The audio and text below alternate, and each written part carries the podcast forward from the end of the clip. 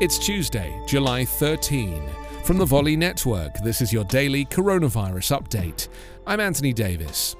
US regulators on Monday added a new warning to Johnson & Johnson's COVID-19 vaccine about links to a rare and potentially dangerous neurological reaction, but said it's not entirely clear the shot caused the problem.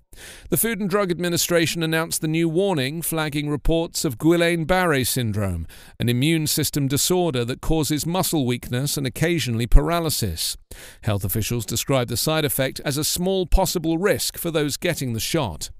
The action comes after the FDA and the Centers for Disease Control and Prevention reviewed reports of about 100 people developing the syndrome after receiving the one dose vaccine, almost all of whom were hospitalized and one person died, the FDA said. Guillain Barre syndrome occurs when the body's immune system mistakenly attacks some of its own nerve cells, causing muscle weakness and sometimes paralysis that typically is temporary. An estimated 3 to 6,000 people develop the syndrome each year.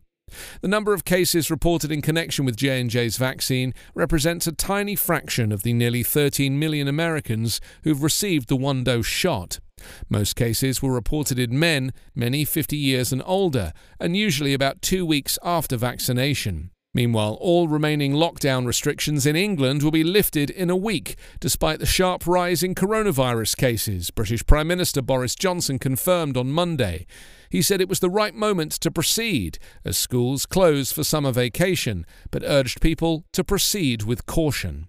The current number of tested US coronavirus cases has increased to 34,766,404. 623,029 people have died. Coronavirus Update is part of the Volley Network. Find us online at coronapodcast.org.